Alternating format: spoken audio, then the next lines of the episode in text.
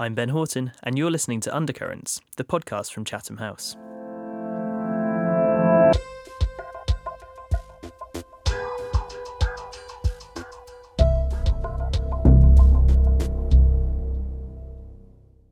Welcome back to another episode of Undercurrents. I hope you're all well. I hope you're getting into the festive spirit. Christmas is coming. Whether you like it or not, you've got to get on the mince pies and dig out that Christmas jumper from the back of your wardrobe. I haven't found mine yet. I'm sure it still exists, but I don't know. I'll keep you posted. We are delighted to be able to share with you two more interviews this week. We're talking the US China trade war, but particularly from a tech lens, the quest by these countries for global technological leadership. And we're also joined down the line from Leicester by Zakia Shiraz, who is a recent author in the International Affairs Journal that we publish here at Chatham House. And she is talking about spies in the global south. Hope you enjoy listening.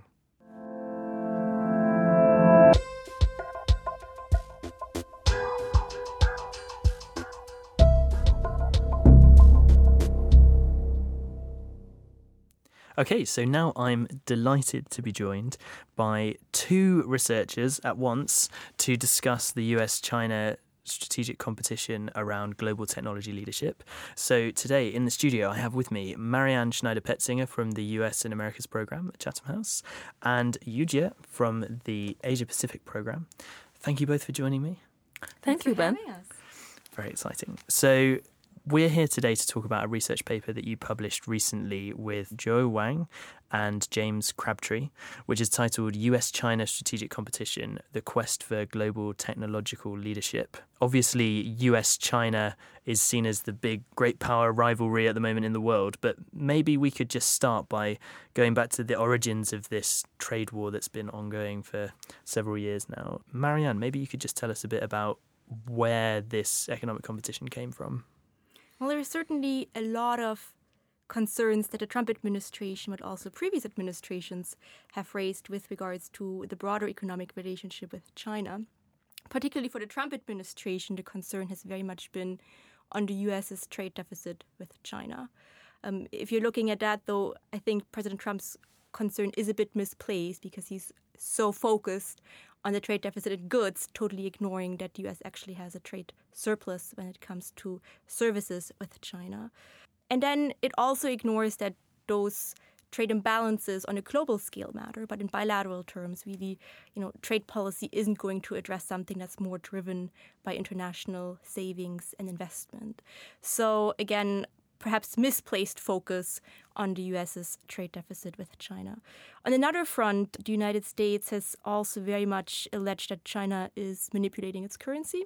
That has been, you know, one of the concerns over the last 15 years. Mm-hmm. Now, in August of this year, the Treasury Department actually did label China a currency manipulator for the first time in 15 years. Mm-hmm. But I would say that most experts and international organizations like the International Monetary Fund, for example, they do not necessarily share that assessment. They don't think that China currently takes steps to intervene in foreign exchange markets. And then I guess another concern that, again, the Trump administration has raised, but previous administrations have also flagged and is shared internationally as well, is US's um, or China's rather overcapacity in the steel sector. So here, because of state-owned enterprises or domestic subsidies, the Chinese firms just flood the global markets with cheap steel. Mm-hmm. Again, that's been a long-standing concern. And then specifically on those issues of technology, there is concerns about China's theft of intellectual property rights, of forced technology transfer, for example.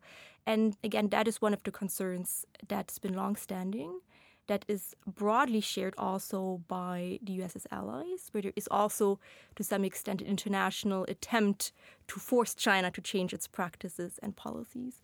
And perhaps more largely, some of those concerns, specifically by the United States, are also driven by China's ambitions to become a global technology leader. And here, in particular, China's Made in China 2025 strategy has been a point of contention. So, again, a multitude of concerns, but I think that really shows that the current dispute goes beyond the tit for tat tariffs and the trade element, but really is about larger issues of technology and this quest for technological leadership. Mm, thanks. Yu Jie, could you maybe give us the Chinese perspective on this? Because Marianne's obviously set out a lot of concerns that the US is feeling, but where does China stand?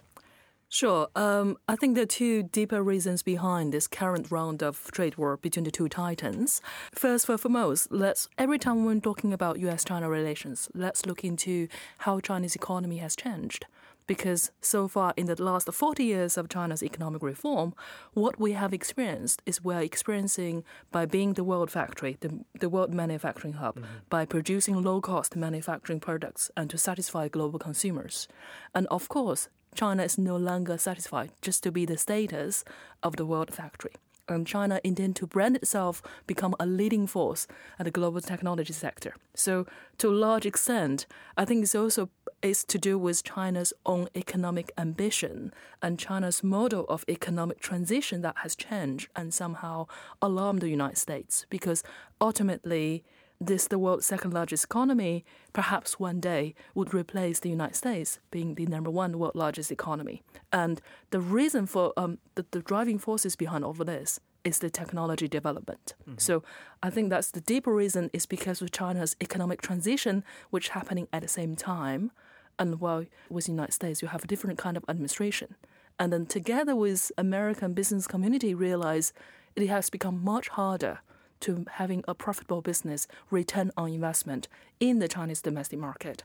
And therefore, they began in line with the US government and filed loads of complaints about Chinese state and Chinese companies' behavior in both Chinese domestic market as well as international market. So I think it's also to do with the Chinese company from mere a pupil of the US companies or European companies in the past, mm. in the past 40 years, and suddenly has now become a formidable competitor with their peers in the past. So I think it's also a deeper psychological reason that American companies will have to adjust for that. That's reason number one. Now, reason number two is if we look back for the historical past, I mean, history always a good lesson to teach for us. Um, just to think about back to late 1950 when China and the Soviet Union split, mm. and the Soviet Union withdrew um, most of the experts, technology experts from China. And then China has to had to go through a political campaign of so-called technology reliance. And then after three years after, China developed its own new tech, uh, nuclear technology mm-hmm. back to 1962. So to some extent, I think where we are now is very similar to the story what China had with the Soviet Union in the past. The more the United States decided to curb China in terms of technological development, I think the further that pushed China much harder to pursue this so-called technological self-reliance strategy. So that's reason number two. Now, reason number three is also to do with China's rising international profile. Mm-hmm. I mean, it's not just about America, it's also about China's vision of the world, such as the Belt and Road Initiative. So we might see we might be able to see two parallel international systems. On the one hand led by United States based on the so called liberal international order, whereas on the other hand, we might have international order based on what other countries friendly towards China in terms of the Belt and Road Initiative, like what we have talked about in the past. So that's a, a much grander reason of this power competition between the 2 mm-hmm. Thanks very much.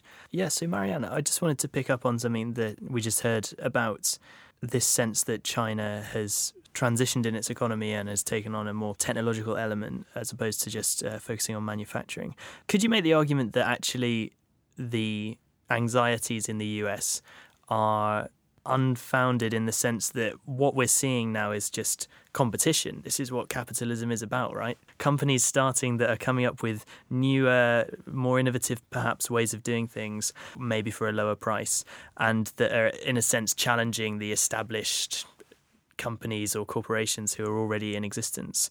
Is that naive, or is it actually the case that China is doing things that are kind of beyond what's fair or legal or well, I think there's multiple elements that have to be taken into consideration. So I think, again, looking at 2001 with the entry of China into the World Trade Organization, there was initially that big hope that China would become a responsible stakeholder. Mm-hmm.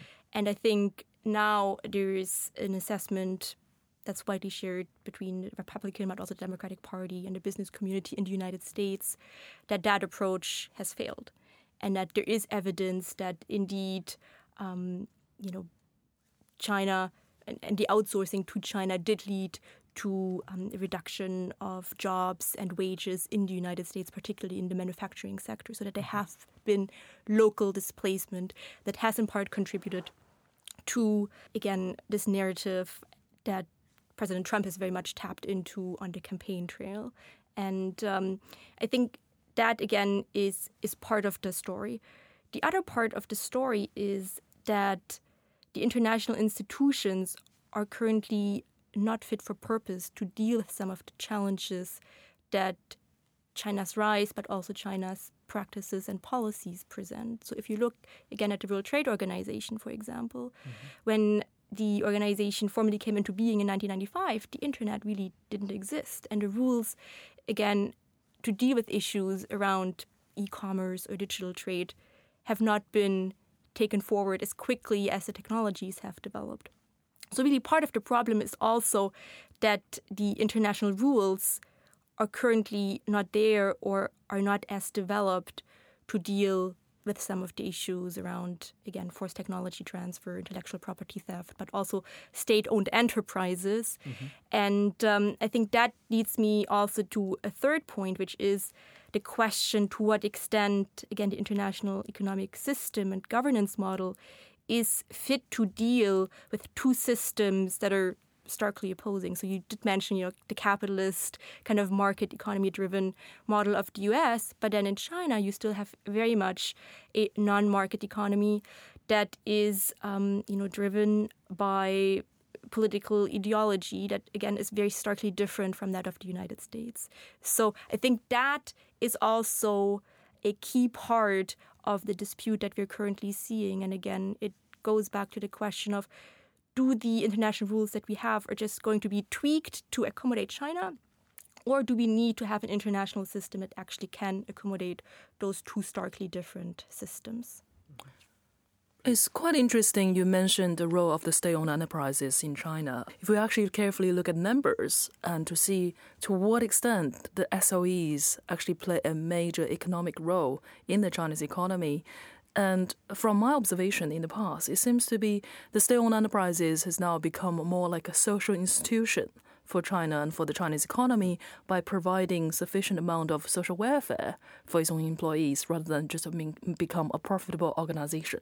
Um, but secondly, there's also a lot of um, competition within China between the private enterprises and the state-owned enterprises. And if you look actually look up the technology companies, and most of them they are private organized companies. I mean, uh, exactly what is a shareholding structure, I'm not sure, but they claim to be private companies, and they made up 90%. 90% of China's total employment and 60% of China's tax and revenue. So essentially, they made up a major part of China's economic activity. And then uh, the other one which suffered the most from this current round of trade war because at the end of the day, state-owned enterprises could be bailed out by the state and they could easily borrow money from the states. Whereas for the private companies, and no matter how hard they try, and when it comes to dealing with loans, dealing with debt issues, the other one being targeted and the other one being punished. So, given the current round of trade war, there's a lot of intense discussion inside China. How are we going to place the role of the market and the party? essentially to what extent the party could decide economic activity of the market. I mean, that was the old debate China had back to 1978, and we're now in that turning point of having that very intense debate again. Mm-hmm. Okay, yeah. Well, let's turn to the trade war then. What, I mean, for people who aren't following this closely, what does a trade war look like? What are the measures that are put in place by either side? What sort of policies are they are they using? Are they weaponizing as part of this conflict?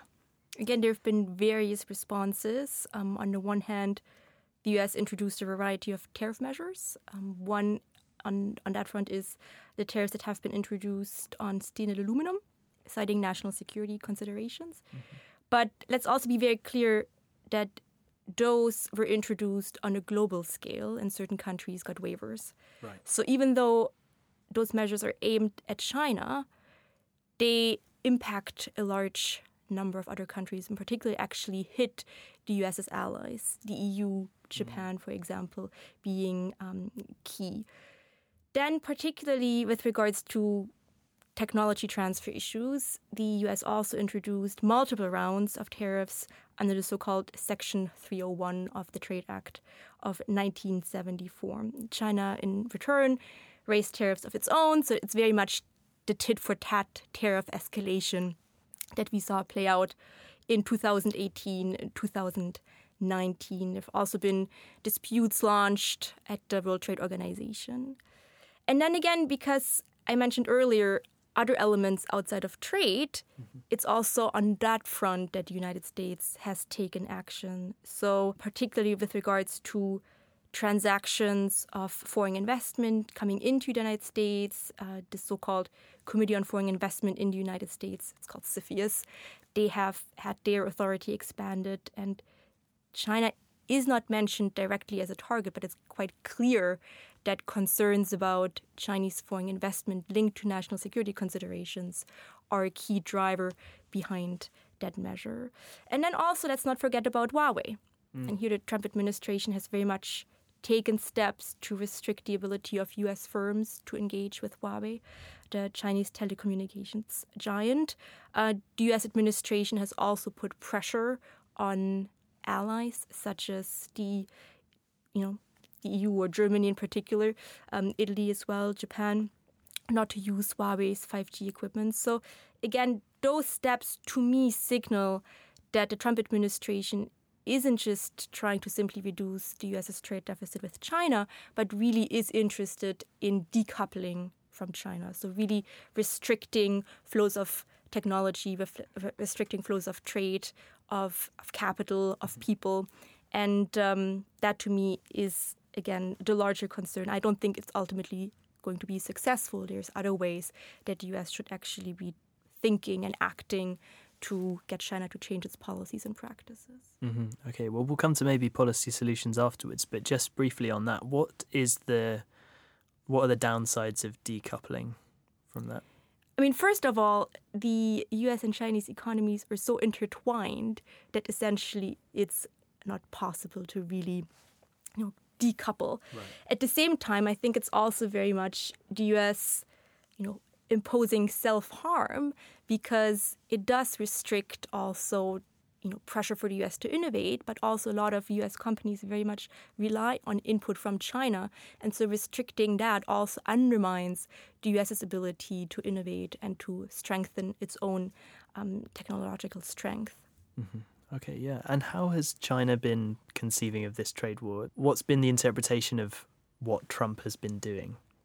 Oh, there's all sort of interpretations. I mean, the Chinese are rather surprised by who is actually really give advice to President Trump. You have obviously a magic seven boys along his cabinet, and we have absolutely no idea, you know, whether Trump would take yes for yes and no for no. And secondly, the Chinese are always taking a, a rather philosophical approach about this. Um, every single crisis, and there must be opportunity behind this as well. And if we examine the past history of China in the last hundred years, it has always been the external forces and forced domestic changes and internal changes about China. Now, um, in the past few years, we have this intense debate about where are we heading regarding economic reform, regarding to increasing the role of the market. And many liberal-minded um, Chinese bureaucrats and intellectuals, intelligentsias, actually argued that this trade war is a rather unconventional opportunity for China finally to be able to pursue certain economic reforms um, certain political elites would hope much hoping to pursue. And because because of the external pressures we receive from the United States and its allies so they take this up very positively as being an unconventional opportunity and therefore would really much hoping the United States and European Union would insisting on China and changing on China's behavior. So that's the positive scenario. Now, there's also a negative scenario within the Chinese Communist Party. There's all sort of opinions being displayed as well. And there's also certain conservative forces would argue we should really wholeheartedly support this whole ideas of self-reliance as what we had done, what we had done back to 1959. But given where we are now, we're in the age of global economy, everything's so intertwined. It is almost impossible for China and United States uh, excluded from each other. Um, so that sense of decoupling, yes, um, we are. Uh, the Chinese is aware of that decoupling, but to what extent can really Trump administration putting decoupling into a real implementation? I think there's still um, a distance to travel between the rhetoric and the reality, and I think both sides are now trying to watch out each other and exactly try to watch out what the other side want to do, and then figure out a strategy to respond. And lastly, what I've noticed even more interesting is this whole narrative about America. United States, in, in the mindset of Chinese population, is a well-respected country since 1949, and it's fine. It is a past enemy, but it's also a really well-respected capitalist country, capitalist superpower. But somehow nowadays, within the Chinese society, the perception towards the United States has shifted from, shifted quite dramatically from the you know from being feel respected you know from a kind of respected country into a country with an irresponsible president with a lot of crimes and crises happening. So um, if we are arguing about different political system, and if you might asking the Chinese on the street whether they would have the confidence towards the system in the United States or whether they would have the confidence of the political system inside China, and I think the likely answer would be perhaps do have more confidence with the current Chinese system. So if we are talking about decoupling, and then essentially it is about ideological debate, and I think the Americans will find it uh, rather difficult to win the hearts and minds of the Chinese population. Great. Well, maybe let's turn now to how you think this might pan out looking ahead. So, obviously, it's difficult to say, and we're in a think tank where we don't like to make too many predictions about where these things are going. And obviously, there's an election next year in the US and all sorts of unknowable things. But in sort of the short term, do you think that there is anything that can be done that would de escalate this confrontation, or do you do you think this is kind of set in for the foreseeable future? Well, in the very short term, there is the hope of so-called phase one deal between the United States and China that would very much focus on increasing trade in agricultural products from the United States to China and perhaps address some of the issues around intellectual property. Mm-hmm. But I don't think that phase one deal would really address some of the structural issues that we've been talking about. So to me, this really is about a much longer term strategic, again, competition that has multi elements of trade, of technology, questions around national security. The United States, in its um, 2017 national security strategy, labeled China a strategic competitor. So I think, again, keeping that in mind, this is not going to be an easy kind of resolution. Mm-hmm. Also, keep in mind that a lot of the concerns that the Trump administration has raised with regards to trade and technology and China are shared by Democrats as well. So, right. even if we see a different administration in the White House, the concerns are likely to stay the same. What we might see differently is a different approach, a different method, a different rhetoric perhaps emerge. But again, fundamentally, even a Democratic administration in the United States would very much continue to push a tough line on China, as would the business community. Again, a lot of the shared concerns are very much um, where there is agreement with President Trump. The disagreement is very much on do the actions actually lead to a desired result. Mm-hmm. I very much share with what Marianne just said. Um, I think we, um, I always argue that this trade war are divided in three parts. The first part is the easiest bit, which on tariff, agricultural product tariff. Second issue is the market access, um, intellectual property protection, and whole ideas of subsidies. And the very last one is more to do with the economic structural change of China fundamentally. I think the first and the second element of the trade war it seems to be easier to negotiate between Beijing and Washington, and in particularly on the first phase. I think part of the reason why China has agreed to buy more agriculture products is also by necessity, because the issue a Chinese government had in the past four or five months is on the skyrocketingly high pork price. And then the United States and Canada used to be a major I- importer Yeah. for China's um, pork products. So, to some extent, I think it's because of this uh, pork price hike and made China to purchasing more agricultural products from United States and Canada become a necessity. Um, so two sides would have some common ground for negotiation. But given the press release offered by Ministry of Commerce of China, um, it was a very vague statement. So by judging by that vague sound of a statement, by the vague language, the vocabulary the spokesperson has chosen, and I would consider, yes, we may likely to see a phase one deal at a time when Donald Trump needed to boost his popularity for the election. Yeah, yeah. But as soon as Trump does not need to have that popularity boost anymore, and the phase one deal could be easily teared up. So the future is not very bright between the two countries, um, especially when they come to the trade negotiation, because the fundamental issue in here is about the way how China is organizing economy. It's essentially what America has asked is an economic regime change of China. Which is a big ask. Now, I'm going to finish with a naive utopian question. But obviously, the, the title of this paper is about the quest for global technological leadership. Now, to me, that kind of presupposes that there has to be one leader. Is there any scenario where we could see a tech landscape which is mixed, where you have companies such as Facebook sharing space and users and and money with the likes of WeChat, where you have people buying things on Amazon and Alibaba.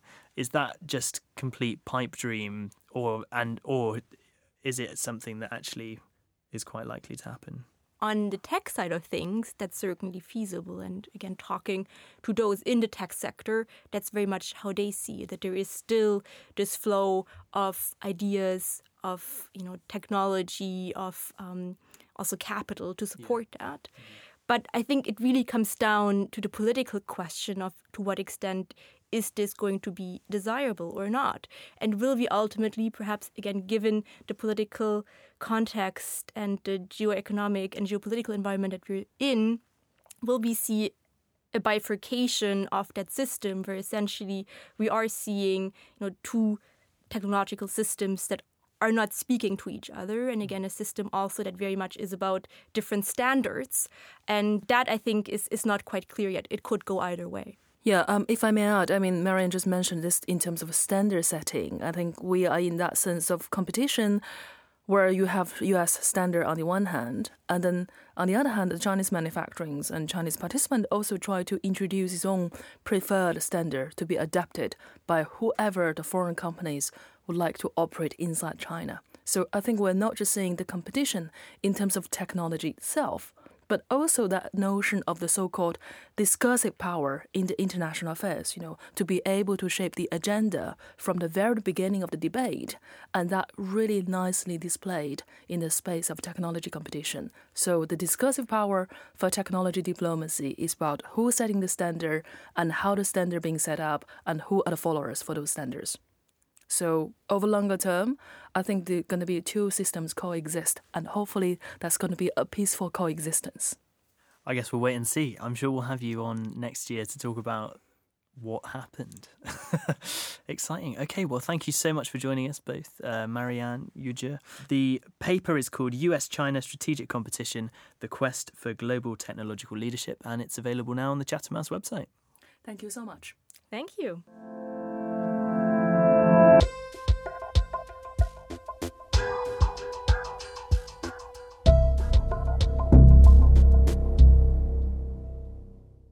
Okay, so now I'm joined down the line from Leicester by Zakia Shiraz. Zakia is a lecturer in international politics at the University of Leicester, and in November she published with Richard J. Aldrich an article in International Affairs which is titled Secrecy, Spies, and the Global South Intelligence Studies Beyond the Five Eyes Alliance. Zakia, thank you so much for joining us today.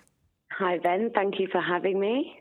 I wonder if we could just kick off with you explaining the premise of your article. What's the argument? So, Richard and I developed this article as a response to a growing interest in intelligence in the global south. And the Arab Spring and managed democracies placed a wider range of secret services under the spotlight. And more broadly, since the global war on terror, there's, there's been an increased emphasis on global intelligence partnerships in dealing with global threats. Um, but Richard and I argue that our methods uh, in intelligence studies are tied to these approaches from Western intelligence services and secret services in liberal democracies more broadly. And the article really calls for a re examination of research strategies for intelligence studies and for those that are trying to theorize surveillance more broadly. Um, and it suggests that we can learn a lot from fields like area studies and development studies, particularly in the field of research practice and ethics. Obviously, in the title, you draw attention to this idea of the Five Eyes Alliance. Could you just tell us what, what the Five Eyes is for listeners who might not be aware? So, the Five Eyes Alliance is an unprecedented intelligence alliance uh, that includes the UK, US, Australia, Canada, and New Zealand. And it's a partnership that's based on mutual trust in the face of shared threats from the Cold War and goes back to the 1940s. Okay, great. And and you say it, it has its roots in the Cold War, but it's very much with us today, is it? Is it still very much an active network? It is very much with us today, um, but there is a broader debate of whether the Five Eyes Alliance is fit for purpose um, due to a perception that many countries in the Five Eyes Alliance are now contending with a new homegrown threat of terrorism and that the Five Eyes Alliance isn't really conducive to dealing with these increasing homegrown threats. And there's also budget cuts and increasing concern about how much money is being spent on intelligence uh, agencies across these different countries. But this question of, of need of intelligence services and alliances more broadly, I wouldn't say it's a new issue. Um, and this was certainly the case at the end of the Cold War when the role and existence of some Western intelligence agencies, like the CIA, was called into question. So, for example, in 1994, the Dutch Foreign Intelligence Services was officially uh, dissolved. Budget cuts in the UK saw about a 25% decrease in the post Cold War era. The US intelligence community reduced its size by around 22%. And we know that this was misplaced and due to an optimistic consensus that there would be a reduction of of armed conflict uh, globally. But the Five Eyes Alliance does offer unprecedented um, benefits to its members, but it does have to adapt, I think, to a globalized security landscape that includes countries like Russia and China. And most importantly, an almost entirely new domain of cyber threats. So there are difficult trade offs, but since the 1940s, uh, the Five Eyes Alliance has proved to be an invaluable asset to each of its member, uh, members in the face of um, foreign crises. And I think that, that most people would agree that those foreign crises are unlikely to disappear.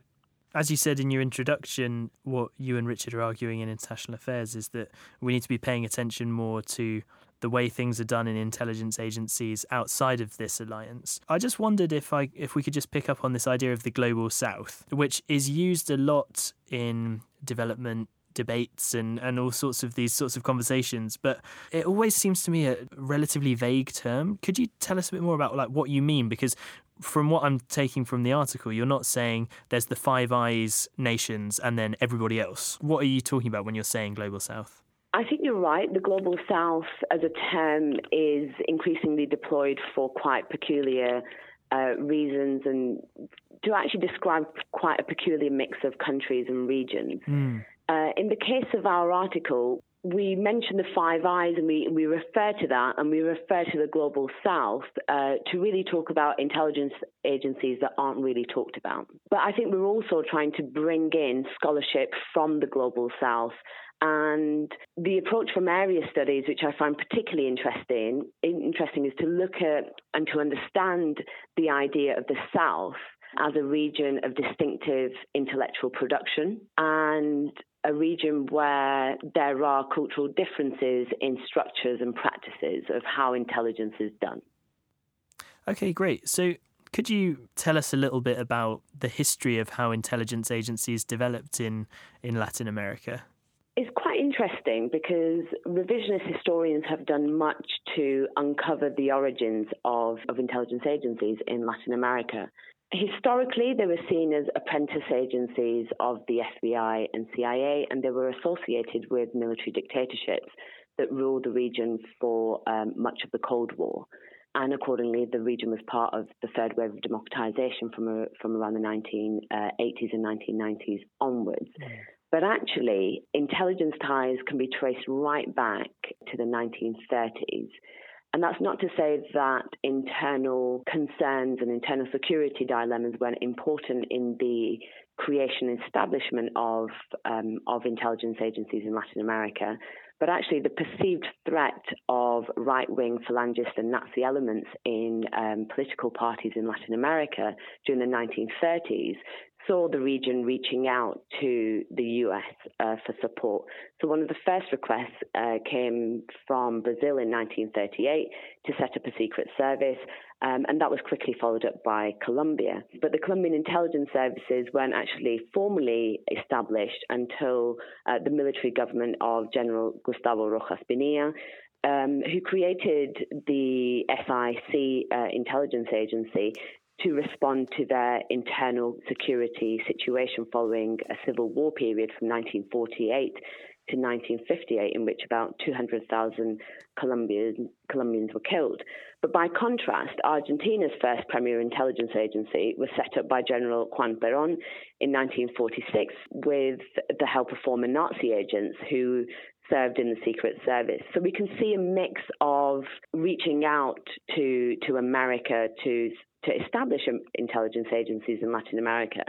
But there's also plenty of examples where internal security concerns or even shared security concerns uh, on a global level have led to the creation of these intelligence services.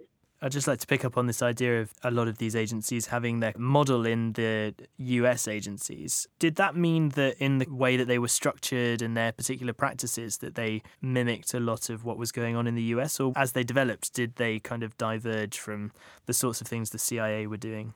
I think that we can understand the origins of intelligence agencies by looking at these sorts of requests for support but I think importantly, we have to really consider the political context in which these agencies are operating in and what their primary concerns are. And broadly in, in Latin America and elsewhere in the global south, we can see that intelligence agencies are strong on the domestic front and are primarily geared to dealing with internal threats. Right. So they often have quite weak external agencies the model in terms of mimicking the US, I don't actually think that's particularly helpful in us understanding intelligence in the global south. I think what's quite important also is the degree of democratic development um, in countries in the global south. And this really plays a central role in intelligence practice and structures. Um, in my research, I've identified six broad trends or characteristics in practices and, and structures. One, that intelligence is overwhelmingly about people and domestic security. It often reflects powerful internal security agencies and weak external agencies. Intelligence is closer to political parties and executive power. And this is really important because it inevitably impacts in the kind of oversight mechanisms that you might get. So the CIA, for example, has uh, had a press uh, office in some form since about the late 1940s. Uh, you won't find that in countries in the global south, for instance. There is, um, I suppose, there's a, a, much stronger em- emphasis on secrecy and from the public not really knowing what the intelligence services are doing or what their priorities are. Thirdly, I would say that working relationships are often extensions of particular individual relationships, and this is certainly the case in Latin America, where clientelistic politics has resulted in very personal relationships.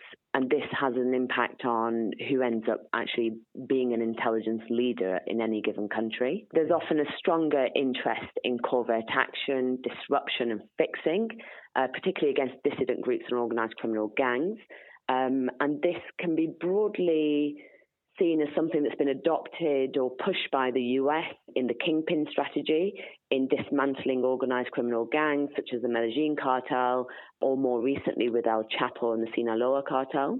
But importantly, the limited te- technical ability of countries in the global south allows for more individualistic and free-form sharing um, that's devoid of the complex frameworks that you might see in the US or Western intelligence agencies.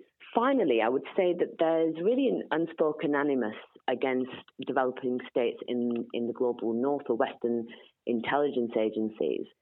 And I think that this is a result of the legacy of external intervention and the involvement of Western intelligence agencies, particularly during the Cold War, that has resulted in intelligence being quite a dirty word in parts of the global south.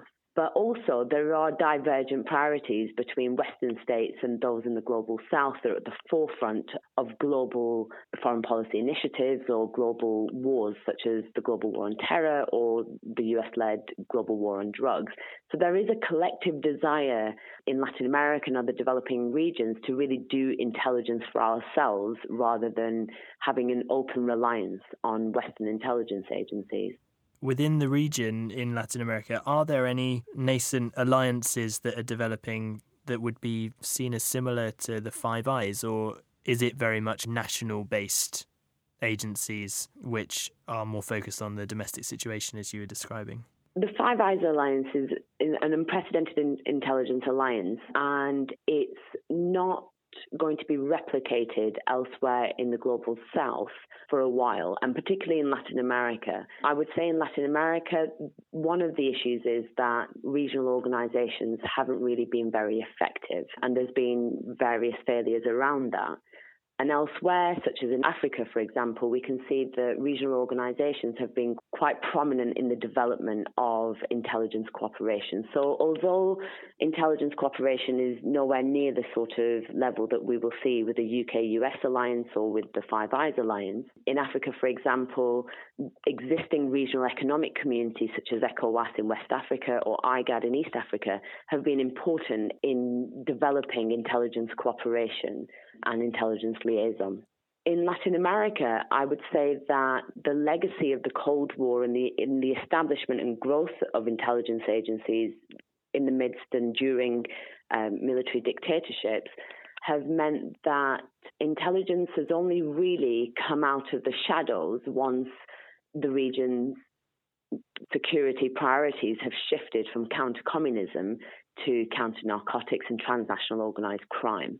Since about 2012, we've seen numerous agreements that, uh, between countries that have been announced by press releases. Often you'll find that bilateral agreements are much more common in Latin America rather than more sort of multilateral agreements that we're seeing in parts of Africa. So the most exo- important examples that I would point to are Mexico and Colombia, which are two countries that have perhaps faced unprecedented security problems uh, related to organized crime and more than any other countries um, in the world. So they've shared security personnel between states, most notably um, Oscar Naranjo from the Colombian National Police, who went from uh, Bogota to to Mexico City. Um, there wasn't a lot of fanfare with his arrival in Mexico because I think, again, pointing to that sort of unspoken animus of doing intelligence for ourselves and probably a reluctance to admit that the Mexico situation has has deteriorated and is increasingly seen as being related to a similar what is perceived to be similar uh, a similar situation to what Colombia faced some decades ago. I don't particularly agree with that. I think they are two very different situations. But I think this points to a lack of mutual trust, perhaps, as well. But between the two countries, uh, they've signed agreements that focus on intelligence sharing on, and training on drug smuggling routes, information on targets, and transnational police operations. Colombia has also signed a um, bilateral binational border security plan with Brazil in attempt to counter drug trafficking, money laundering, human trafficking, and terrorism. But I would say that we can expect more bilateral agreements in Latin America than um, multilateral agreements. But I think this broader shift in intelligence cooperation between states in Latin America is also part of a bigger problem in the Americas, which is tied to shifting priorities. So while the, whilst the US has been focused on supply side reduction with the drug trade, Colombian, Mexican, and Brazilian authorities are much more focused on managing dangerous internal threats, such as armed groups or sophisticated criminal networks that have penetrated the state, security services, and political parties. And there is a growing regional discontent and growing hostility with current international measures to deal with transnational organized crime. Numerous former heads of state from, from Latin America and even former intelligence chiefs from the region have come out and questioned global the global prohibition paradigm. And in 2013, this group of former intelligence chiefs and heads of states presented a report to Barack Obama at the Organization of American States um, annual meeting in Cartagena in Colombia. And it pointed to the fact that the region has a shared threat in transnational organized crime and the growth of criminal networks, but they're actually focusing on two very different things. I think it's important to note that Latin America has enjoyed almost two centuries of independence from its colonial rule, but other regions of the world that are relatively recently decolonized, such as Asia, the Middle East, and Africa, uh, we see that colonial constructs and post imperial legacies play a much more salient role in the establishment and development of intelligence agencies. Um, and there's two quite interesting examples I can point to. The first one is Pakistan's Inter Service Intelligence, or ISI, uh, the country's military intelligence service, that was arguably a product of a multi layered uh, imperial legacy. So it was created in 1948 by an Australian Army officer, Major General Walter Cawthorn, who'd served in the Indian Army, but then he later declared his allegiance to the newly formed state of, of Pakistan and went on to um, to be involved in, in the intelligence services there. Ian Henderson, a British colonial police officer who served in Kenya during the Mau Mau rebellion in 1950s uh, and was celebrated for that, was later recruited by authorities in Bahrain as a security advisor to the ruling Al Khalifa family and to manage the Bahraini General Directorate for Security state security investigations from 1966, and he went on to stay to, until um, 1988.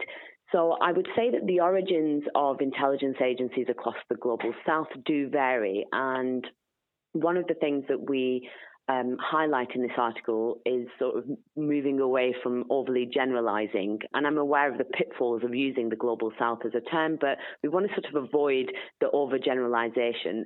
We have been slow in understanding the particular origins of some of the most important intelligence agencies in the global south. Our research has shown that, in fact, colonial or post imperial legacies perceived shared threats, like we've seen with the case of um, Latin American states reaching out for help to deal with right wing phalangist or Nazi elements in their political system, and internal regime security, these are all important in understanding the origins of intelligence agencies across the global south. Mm. But I think it's important to note that as we try and think about intelligence in the future that we we look at our recent past where we can see that intelligence is no longer the sole preserver of states. And regional and international organizations such as Mercosur the the almost now defunct trade bloc in in Latin America the, the African Union European Union and most notably the United Nations have become increasingly active in intelligence since the 1990s. In addition to that, private companies, particularly those that have been engaged in commodity extraction across the global south, they have long maintained significant intelligence capabilities and also really close working relationships with local secret services to ensure that the commodity extraction can take place and that is effective and contributes to their local economy. So similar similar alliances with the Five Eyes, um, they don't exist as, in, as intelligence cooperation in the global south, uh, which I think is a result of internal political developments and a lack of mutual trust between states.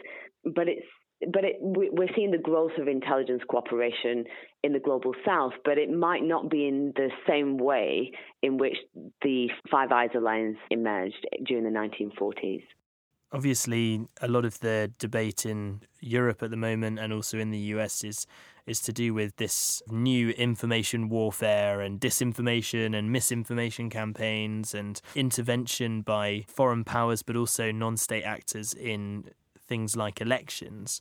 I just wondered whether, from your experience in Latin America, whether you've seen evidence of the impact of the internet and big data and, and new technologies generally on how the intelligence services are conducting operations, and whether you think it's making their job harder or giving them more tools to work with? I think it's making the task a lot more difficult. Latin American states and actually states across the global south are quite unique in the sense that the information age may have arrived a little bit later, but it's actually developed very quickly. Mm. And that in itself has resulted in the security services not really being quite ready to deal with cybersecurity threats. And this is certainly the case uh, for Colombia, which is one of the sort of global hubs of cybercrime. And it's an increasing concern for, for governments and intelligence services. But because of the lack of technical capabilities, this is where intelligence cooperation, particularly between those um, more advanced technological states in the West and those in the global South, will become more important in the future in, in dealing with these threats one final question before we before we wrap up that I had was how do you I know it's obviously very hazardous job to to be in the in the business of predictions but how do you see the situation developing? Do you think that agencies in the global south or in Latin America specifically, is there intention to become more like Western style intelligence agencies? Or do you think that the divergence that you've already described is kind of embedded and part of the nature of the beast in a way? I think that there is an increasing consensus among, among states in the global south that they're at the forefront of fighting the ills of global wars or the ills of globalization, mm. and that they have to be prepared for these threats.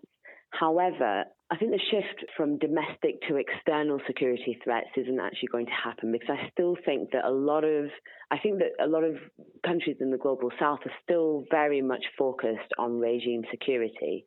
And this is where democratic development um, and the degree of de- democratic development in countries is, is really important. Recent research has shown how leaders who are worried about insider threats within their own circle um, which might typically include senior military leaders, protect themselves, for example, by deploying agencies that are highly fragmented and that are led by family members.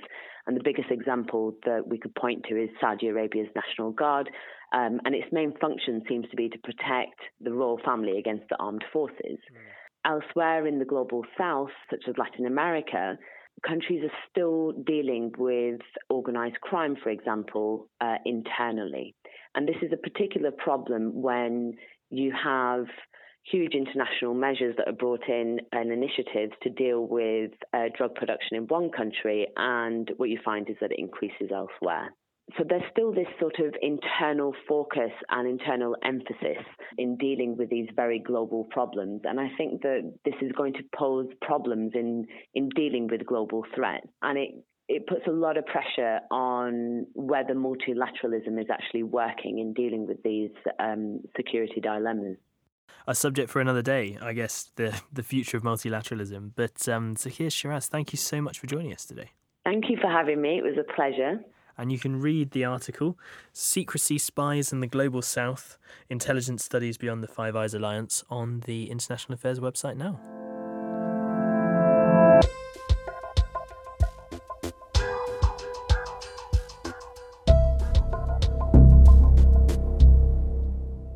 And that's it for this episode of Undercurrents. In the show notes, you'll be able to find links to both of the papers that we discussed this week if you want to read more. And I'm delighted to say that we have time for one more episode before Christmas is finally upon us. And we will be publishing that next week, so you don't have long to wait. But in the meantime, I'm Ben Horton, and this has been Undercurrents.